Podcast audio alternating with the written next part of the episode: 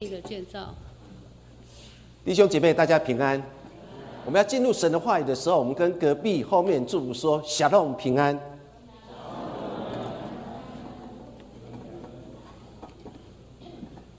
愿神赐我们。当我们在说“小龙”的时候，其实不只只有指内在的平安，更指外在平安。尤其在现在一个让我们害怕的年代当中的时候，神所赐的平安就会与我们同在。我们再一次来做一个祷告。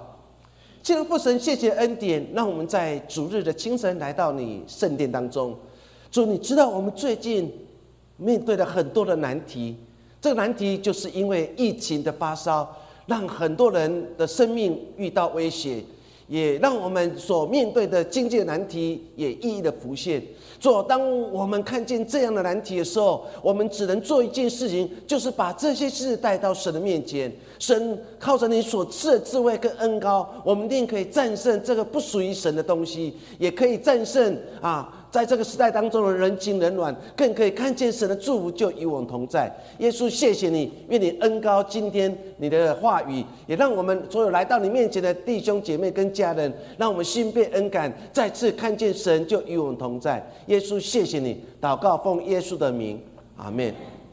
从今年开始，我们不断在说，在信仰上建造根基，因为建造根基可以让我们在面对的很多的难题或是困境的时候，可以看见一点点的希望跟亮光。但是在信仰的过程当中，其实我们多多少少都会面对一些的难题，这些难题可能就是生命难题，这些难题可能就是我们所面对的感情问题，或是就业的问题。有一个信徒有听他问我一句话，说：“牧师，我都看不到，我也听不到，我也感觉到上帝的同在，为什么我还要爱上帝？为什么我还要去教会？为什么我还要继续相信？”或许这句话对现在我们，或许很多的我们思考的空间，确实，我们的神是你看不到、摸不到。但是我们的神却可以让你感觉到，或你感受他与你同在。或许有时候我们感觉到上帝好像离开我们很远。或许我们似乎在一个最为难的状态当中，似乎看不见一条路，似乎找不到一个一个方向，所以我们的心就会越来越沮丧。因为沮丧，所以我们不去教会；因为沮丧，所以我们不愿意再继续相信神下去。我们每个人其实多多少少都会面对人生这样的困境。其实不是我们就业当中有一个人叫约伯，圣经说他是一人，是一个完全相信神的人，神的恩高跟祝福也在他的身上。可是当他面对的朋友对他的嘲笑，甚至他面对他失去一切所有的时候，其实他也差一点快要失去对神的信心。他也要问神说：“坏，为什么？为什么我这样敬虔的人，我今天竟然面对这样的状况？”你看约伯记的前三十章之前，约伯的信仰其实已经快要濒临崩溃。如果你去了解之后，你会发觉这时候的约伯已经开始累了。他已经没有电了，因为好像跟神之间关系已经脱离了，就像我们的插头没有插在电当中，无法发电，无法找到亮光。其实，我们身为基督徒，我们有时候也会觉得很累，有时候我们会觉得很疲惫，在信仰的这条路当中，觉得自己很孤单，觉得好像大家都信民间宗教，只我信耶稣。我在走这条路的时候，越来越难走，越走越孤单，甚至丝毫看不见任何一点的希望，跟看见上帝的祝福。我的生命已经失去了电力，我不再刚像刚初那样热忱的爱主，那些举手敬拜主的热忱。我累了，我没有电了。当我们好好去想的时候，是不是我们的信仰根基？扎的不够深。圣经当中还有一个人叫做摩西，他曾经有类似没有电、很疲惫的话语，在民数记第十一章的十二节，摩西对上帝说：“这百姓岂是我怀的胎？岂是我生下来的呢？你竟对我说，把他们抱在怀里，如养育之父抱吃奶的孩子，直抱到你起誓应许给他们祖宗的地去？当你读这样的话语当中的时候，你看到什么？看到摩西很疲惫，为什么？因为他面对一群只会埋怨、只会背逆的以色列百姓，所以他很累，他很疲倦了。他就对上帝说：“上帝，这群人不是我怀的胎，不是我生下来的，为什么我要把他抱在怀里，而且一直抱，一直抱，抱到你要给他们所应许的牛奶与蜜之地？”你可以想象这时候的摩西累不累？很累，烦不烦？非常烦。为什么？因为面对这群的以色列百姓，他的容忍度已经到一个极限，他已经无法再忍受下去了，所以他才会对上帝说：“这百姓岂是我怀的胎？岂是我所生下来的？我为什么要保护他们？我为什么要抱他们到上帝所应许之地？”你可以想象，这么伟大的以色列的领袖，他还是会有疲惫的时候。为什么会疲惫？因为我们属灵的生命枯竭了。什么是灵命？灵命就是一个人聆听圣灵呼唤的能力。这时候，摩西所听到的是埋怨，是咒诅，是不满。他无法再听上帝对他的说话，所以你可以感受，这时摩西的灵命已经到了最低的时刻。当我们的属灵生命枯竭，我们所听到的都是负面、消极，甚至埋怨。所以，亲爱的家人，我们必须重新来解释，甚至来看你我的属灵生命，我们如何来面对。这一场不可能的属灵的战争，我们今天所读的更多前书，更多教会是一个很有恩赐的教会。我们打开更多前书，或是更多后书，你会看到这个教会充满了太多的恩赐，但是因为有太多恩赐，相对的也很多的纷争。他们认为自己很有知识，他们认为自己可以广纳所有，包括希腊的知识、哲学思想，可以进入整个更多城市里面。他们也享受前所未有的富裕。可是我们却看见了，这间的更多教会也被影响了。他们开始彼此对立，他们开始不以耶稣基督为主，他们认为自己很属灵，可是却是属肉体的。他们认为靠了自己的口才跟知识可以做教会的主，这一切保罗都看见了，于是他写了更多前书、更多后书，来鼓励、来勉励、来造就这群在更多教会聚会的信徒，因为保罗深深看见的，他们唯一所缺乏的是灵命枯竭的。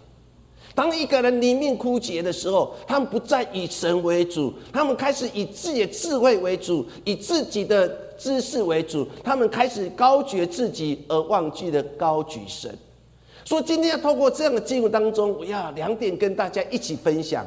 第一个分享就是我们在建造属灵的根基、灵命的根基当中，要非常的谨慎。更多前书第三章第十节，我们一起来读。我照上帝所给我的恩，好像一个聪明的工头立好的根基，有别人在上面建造，只是个人要谨慎怎样在上面建造。保罗在写信给更多教会的时候，他看见了当时的教会的人，有些人说：“我属保罗啊，我属亚波罗，我属基法。”教会当中充满了各种的思想，让整个教会混乱了。保罗知道了，他知道问题出现在就是他们在建造属灵根基、生命的根基、信仰的根基的基础上面没有谨慎去建造，而是把所有生命的根基建在人的身上。亲爱家人，生命最大的危机就是我们常常只看人，但是不愿意去看神。我们把所有希望放在人的身上，而不愿意放在神的身上。因此，当我们把所有 focus 注意力跟焦点在人的身上的时候，我们就忽略了神。所以在建造的根基当中，我们就建造不稳。所以风一吹，雨一来，飓风一到，我们就很容易崩溃了。所以保罗知道吗？知道。所以保罗就对他们说：“我照了上帝给我的恩典，好像一个聪明的工头，在原文意思叫做建筑师。我就是一个建筑师。我希望你们立下好的根基，有别人在上面建造，只是个人要谨慎怎样在上面建造。”他说的非常清楚。谨慎建造，他提醒所有的更多教会的信徒们：你们要谨慎，要怎样去建造？谨慎是非常重要，在建造的过程当中，我们在建造一栋的建筑物，一定有建筑图，我们一定要照着建筑图所规划的去施工，不要随便施工。不要想到哪里就盖到哪里，更不会盖违章建筑。所以，一个聪明的建筑师，他知道他要画建筑图，他要量这个地基可以扎多深，他知道他绑多大的铁啊铁条，能让整个屋房子在建造的过程当中更加的稳固。所以，一个聪明的建筑师，他一定会很谨慎、很小心。在测量，在建造过程当中，他会很小心去做建造工作，目的就是让这间房子建造起来时候能很稳固的永远存下去。同样的，在信仰的生活当中，我们在建造信仰的过程里面。我们要很小心，为什么？因为这时代有太多不同的言论，这时代有太多不同的宗教，常常会进入我们的生命里面，会来影响着我们。有时候你看到很多的报纸当中，很你不可去想象的，因为一个教主所交代的，他就用藤条去打他孩子，因为他的孩子被魔鬼附身。他说：“我的法力借这个。”藤条可以让你孩子身上乌鬼可以赶出来，结果就把他的孩子活生生的打死了。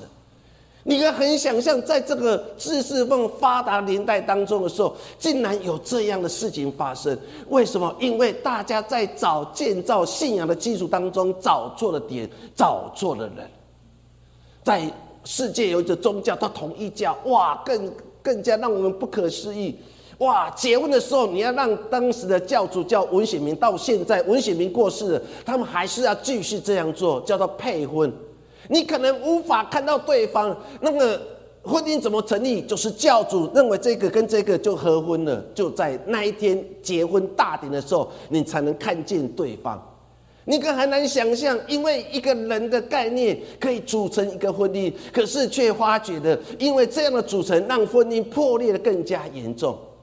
说，亲爱的弟兄姐妹跟家人们，当我们在寻找真正信仰根基、属灵的根基的时候，我们一定要非常谨慎，谨慎去使用上帝给你恩典跟恩赐，让你建造信仰的时候，当你越谨慎的时候，你才可以建立的非常稳固。所以有一句话说：“你做主的工，不可建造一尺，然后拆毁一尺半。”他的意思说，我们要小心谨慎，在建造过程当中，不要伤害人，不要得罪人，也不要绊别人。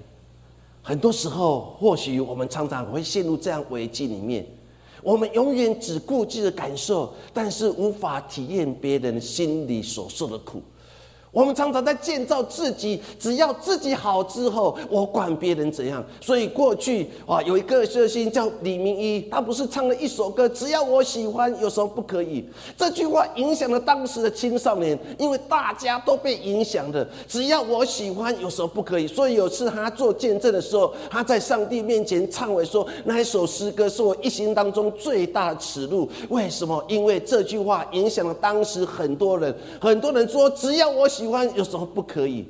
很多时候，我们在建造属灵的根基当中，我们也永远只重视自己的感受，但是我们却忘记了在奔走天路的时候，有时候你要学习去扶持别人，有时候你要开始鼓励别人。可是往往所在奔跑的过程当中，我只要自己有一马当先，我只要自己跑到生命的终点就好了。圣经在提醒我们，保罗看见了。保罗在提醒这些的更多教会信徒：你认为你属保罗吗？你认为你属亚波罗吗？你认为你属基法吗？你认为只有基法可以带你看见上帝？诺，不是。因为让人成长的只有上帝的本身，所以你们不应该把焦点放在基法比的身上，不能放在我的身上，也不能放在讲道者亚波罗身上。因为唯一可以让我们成长，不是这些人，是那爱我们的神。亲爱家人，信仰的焦点绝对不是在人的身上，因为人有软弱，人有缺点。信仰。唯一的焦点就是在上帝的身上，因为只有上帝、耶稣基督才可以让我们的生命、属灵的生命更加稳固而成长起来。如果没有在仔细建造过程当中，我们糊弄的去建造，你会发觉我们的生命空洞了。当生命一空洞的时候，房子很容易倒塌了。所以，为什么有些人来的？快去的也快，很多人很容易信主，但很容易就离开了。为什么来得快也去得快？因为在建造属灵的根基上面，他们很快的建造，但是没有去寻找一个适当的地点，然后找到一个适当地点，而且谨慎去建造他属灵生命根基，结果他的属灵的生命当中是空洞的。当他生病了，埋怨的；事业不顺，埋怨的；在做任何事情当中埋怨的，那个埋怨的心，导致他的生命当中出现了很多的空洞。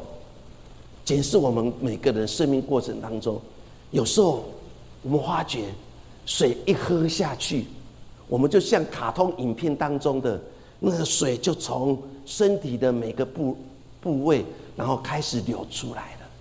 为什么？因为我们生命出现空洞，有时候我们的情绪空洞，有时候与人处事空洞。你发觉我的生命当中太多的洞，所以当那个属灵的生命活水要喝下去的时候，我们无法吸收下去，反而流了出去。所以我们常常在抱怨当中生活，常常在愤怒当中生活，常常在不满当中生活，常常在害怕当中生活，如同现在我们。不也是如此吗？我们生命是不是已经空洞了？因为我们空洞带来的惧怕，所以当那个平安要进入我们里面的时候，我们忽然没有办法感受到神与我们同在所带来平安。因为这些平安，这生命活水已经从我们身上完全溜出去了。所以别人在排队，你也在排队；别人抢卫生纸，你也抢卫生纸。听说香港现在什么都抢。你会发觉为什么？因为我们生命空洞了，我们不再有很实在、很安稳的心，所以我们每天都很紧张过生活每一天。可是我们却忘记了，上帝与你同在所带来那个小弄、那个平安，已经从你生命完全流出去。你丝毫无法让阿把那个平安留住在你的生命里面。这是我们信仰的危机。一个信仰危机，就是我们无法将平安、上帝所赐的平安。然后存留在我们的内心的世界，生命空洞了，自然就会倒塌，如同比萨斜塔。到意大利一定会看这个比萨斜塔。当初建筑师在建造的过程当中，他无法去好好去探干当时的地基，他认为只要往上盖就会盖住一座一座非常美丽的塔，没有想到。当时间慢慢的流逝，这个塔就开始慢慢的歪，慢慢的歪，成为现在的比萨斜塔。所以为了防止比萨斜塔然后倒塌去，所以意大利每年都要花很多钱，想尽各种办法，就是要把比萨斜塔不要让它垮了下去。为什么会垮？为什么会斜？是因为在建造的时候没有小心去探勘地基，没有谨慎，所以歪了。亲爱家人，我们的属灵生命是不是已经歪斜了？我们属灵生命歪斜，是不是因为我们当初在建造的过程当中，你没有谨慎去建造？你没有花时间在慕道班，甚至在神的话语，甚至在彼此参加小组当中、激励当中，一步一步的建造你的生命的根基。我们看到早期在盖房子当中，用砖头在盖房子。砖头是一块一块的叠上去，一块一块的叠上去。在叠砖块之前的时候，工人必须把那个红砖，然后浇水，让它吸收的水分，然后水泥，然后再一块一块的连下去。它是慢慢的一块一块的连下去，最后我们看见了早期的房子，现在的房子是细寸表，以前的储龙背寸表都是很厚的，所以无论遇到什么危险的时候，其实房子很很不容易倒塌。为什么？因为每个工头、每个建筑师在建造过程当中都很小心。亲爱家人，现在你我就是建筑师。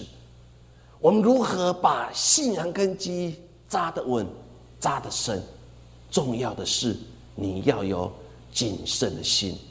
诗篇一百二十七篇第一节，我们一起来读：若不是耶和华建造房屋，建造的人就枉然劳力；若不是耶和华看守城池，看守的人就枉然警醒。亲爱家人，房子谁在建造？神为我们建造。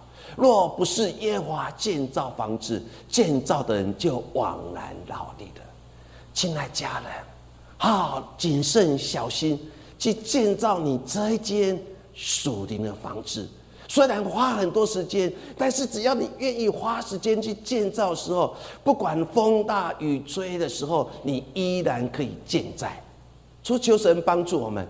第二点，跟大家一起分享生命的建造，在建造。对的根基上面，你建造要建造一个对的根基，不是在沙土上面，因为在沙土上面很容易就会流失出去。所以你要建造根基的时候，要建在对的位置上面，因为这才可以永远屹立而不摇。我们来看更多前书第三章十一节，一起来读。因为那已经立好的根基，就是耶稣基督。此外，没有人能立别的根基。保罗说的很清楚，你要把根基不是放在亚波罗、彼得跟我的身上，你们把所有的根基要建造在耶稣基督身上，因为没有人能立别的根基。保罗说的很清楚，真正的根基就是在。耶稣基督的身上，亲爱家人，什么是对的根基？就是把你生命，把你所有一切定睛在耶稣基督的身上，如同希伯来书所定睛注神在主耶稣基督的身上。当你把你的根基奠定在一个对的根基上面的时候，你就可以永远屹立不摇。你根本不用怕台风，任何的风吹雨打，你还可以依然的屹立不摇，因为你建造在对的位置上面。但是很多基督徒，他生命一直无法成长，因为属灵的生命出现了问题。根基问题，就是因为他们没有把。他们信仰根基扎在耶稣基督身上，把耶稣基督当作是生命的主，甚至我们的救赎主。这是我们必须重新的想。我们每次在唱诗歌当中的时候，我们都告白说：“耶稣是我救赎主，我知道我的救赎主活着。”但真的，我相信吗？当我们相信救世主活着，在这时代当中，你依然应该很有平安、很有喜乐，你依然很有信心。虽然短期遇到困难，你还是靠着神的恩典，然后勇敢的跳下去。我们今天都如同一块石头挡在我们的前面，那个石头非常大，它的名字叫武汉疫情。武汉这个肺炎就像一个很大石头放在我们前面挡着我们，我们很我们的工作、我们的职场，甚至我们属灵生命都面对很大危险。很多人面对这样一个这么大石头摆在前面的时候，我们就说我放弃了，我投降了。你比较厉害，我比较衰微，我无法胜过这一切。我们把那一块大的石头当做是一个绊脚石，但是亲爱家人，若你立对一个好的根基，你把根基立在耶稣基督的身上，你不会把它当做是绊脚石，你会把它当做垫脚石。你要跳过那个石头，而且可以跳得更高。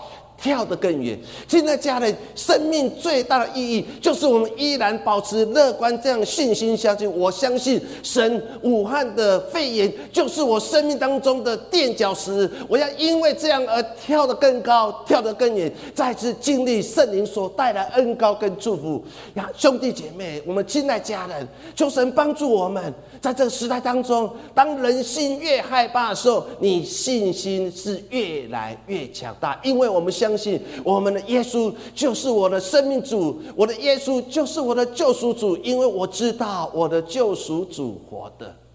说求神帮助我们。加尔文曾经说过一句话，他说：“我们若想要渐渐成为神的圣殿，就必须建造建立在基督这个根基上面。”改革宗师的大师加尔文说。我们若想要渐渐成为神的圣殿，就必须被建立在基督这根基上面。加文说的很清楚：若是我这个圣殿，我的属灵生命，我们每个人都是上帝的圣殿，属灵的圣殿。你要让你这个属灵的圣地可以圣殿可以扎得更深更稳，你就要把你的根基扎在耶稣基督的身上。我们继续看经文当中怎么描写，有人在建造过程当中，圣经说，更多前书三章十二节，在这根基上，有人用金银或宝石建造，也有有人要用木料、草跟禾秸来建造。保罗这个地方用二分法来做说明，有人建造过程当中用金银宝石。有人用草木禾秸，金银宝石，它代表的珍贵又耐久的建材，大部分用来建造皇宫的材料，象征什么？象征用心肯付出代价建造灵性的生命的根基。但是相反的，有人用什么？草木禾秸。它们是属于非常粗俗又很容易毁坏的材料，一般用来建造茅草屋，无法建造坚固又可以面对严酷环境考验的房屋。它象征着漫不经心、便宜行事建造灵性的根基或工程。保罗说了这二分法，我们重新来想：若你这个生命的根基，你这个上帝的圣殿。你到底要用什么来建造？有人说快就好，越快省省那个成本，越快，然后我越快的卖出去，然后越快就看到很漂亮的圣殿就在我前面。所以有些人就用草木合接去建造，但是有些人一步一步来，一步一步来，用最好的金银宝石来建造。虽然花了很多钱，虽然花了很多时间，虽然花的更啊必须要花很多神经测量，他比一般人花了更多时间，可是，在建造过程里面，却是最好的建筑物。亲爱家人，你要选择什么？快吗？现在世界都喜欢快，所以麦当劳有得来速，越快越好。最近因为因为肺炎的关系，很多医院也很聪明，他们采取得来速，你根本不用下车，车子一开过，我就把药拿给你，你最好不要进入医院里面，为了防治这个疫情的发生。他用很快速度，我们现在也很喜欢快，快就好了，越快越好。所以认识一个月就结婚，认识一星期就结婚，啊，越快越好了。可是我们却发觉，婚姻的建造过程是不稳固的。亲爱家人，若是你是上世的圣殿，你要一步一步建造吗？还是一步，还是很快的建造？很多人在一刹那之间。就会说主啊，主啊，你是我生命主，主啊，我相信你是我生命主，所以我要受洗成为你的孩子。他很快的受洗了，可是却花很少时间在生命的根基。所以只要台风一来，一些挫折一来，他很容易就倒塌了，他就离开神了。他开始说：“神，你不关心我，我这么当初那么爱你，这么敬拜你，你为什么有祝福在我身上？”他就离开，他就跌倒了。但是有些人。就在信仰的追求过程当中里面，他说：“神，我相信你是我生命主。神啊，我要好好去读你的话语。”他开始在查经班认真，他开始一步一步的在读活泼生命。他比别人花更多时间，可能一个小时、两个小时，可是，在无形当中，他已经在建造他属灵生命根基了。两间房子都盖起来了。最后，建筑师要做判断的工作，我们的神要做判断工作。神会对那些草木合接的建筑师说：“你盖的不错，很快，很容易。”但是风一吹就倒塌了。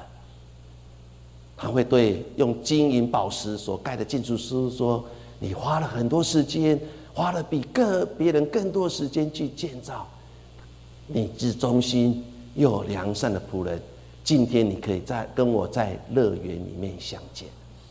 亲爱家人，信仰不是比快，信仰不是比感动，信仰是比我们花了更多时间在神的话语来扎根。你要建造什么根基？茅草屋很容易就倒塌了。你看欧洲很多的建筑物，甚至在西班牙还有一个建还一间教堂，现在还在盖。因为他们要将最好、最美的送送献给神，所以唯有用很多时间去建造的，不管经过了几百年，他的房子依然的稳固。草木合接的工程，金银宝石的工程，你要选择怎样的工程呢？不是追求真实的价值，我们要追求。从神来的价值再次在你我的生命里面，而不是浮虚浮的价值。生命的品质要改变，在我们生命做选择的时候，我们到底要把生命建造在什么根基上面？我们所有家人，我们重新在信仰上反省，到底你这个生命根基你要扎在哪里？草木合接吗？还是金银宝石上面？往往在你一念之间，求神帮助我们每个人。当我们今年说生命建造的时候，我们开始学习，就一步一步来吧，跟着教会的脚步，跟着耶稣基督的脚步，一步一步来建造你的属灵生命根基。再把再次把你尘封已久的圣经打开，就照着教会的进度，一步一步来读吧。当你一步一步走的时候。每一步是踏实的。当你一步一步做的时候，你发觉无形当中，你生命的根基越扎越稳。说为什么大家在排口罩的时候，大家在排卫生纸的时候，我们依然的礼拜天会来到神的教会？因为我们知道这是重要的生命根基。无论风大雨大，天气寒冷，我依然相信我的神依然的掌权，我依然抓到。我要把生命的品质建造在金银宝石上面，因为才是最佳稳固。因为我知道，生命根基要建造在对的位置上面。亲爱家人，你建造对吗？求神给我们那个反省的空间。我们再次来做个祷告。亲爱父神，谢谢恩典。过去的我们，我们讲究速度。讲究快，我们讲究感动，但是我们却不愿意花很多时间在与神的关系上面。所以，因此我们常常会面对很多的难题困难。主，你知道我们的教会的弟兄姐妹也正面对这样的难题，到底要多久？因为时间越拖越久，资金的压力越来越大。主啊，你知道我们所面对的这样难题，到底还要多久这个疫情才会过去？不是我们人可以想象得到的。但是我们只要想到神，你与我们同在，我们的心就不惧怕。主啊，惧怕的人常常在他心里面有不平安的动作。主啊，求你帮助我们，相信神一定会带领我们来经历。我们一定相信有你同在，我们心就不惧怕。耶稣，谢谢你，我们将祷告奉耶稣的名。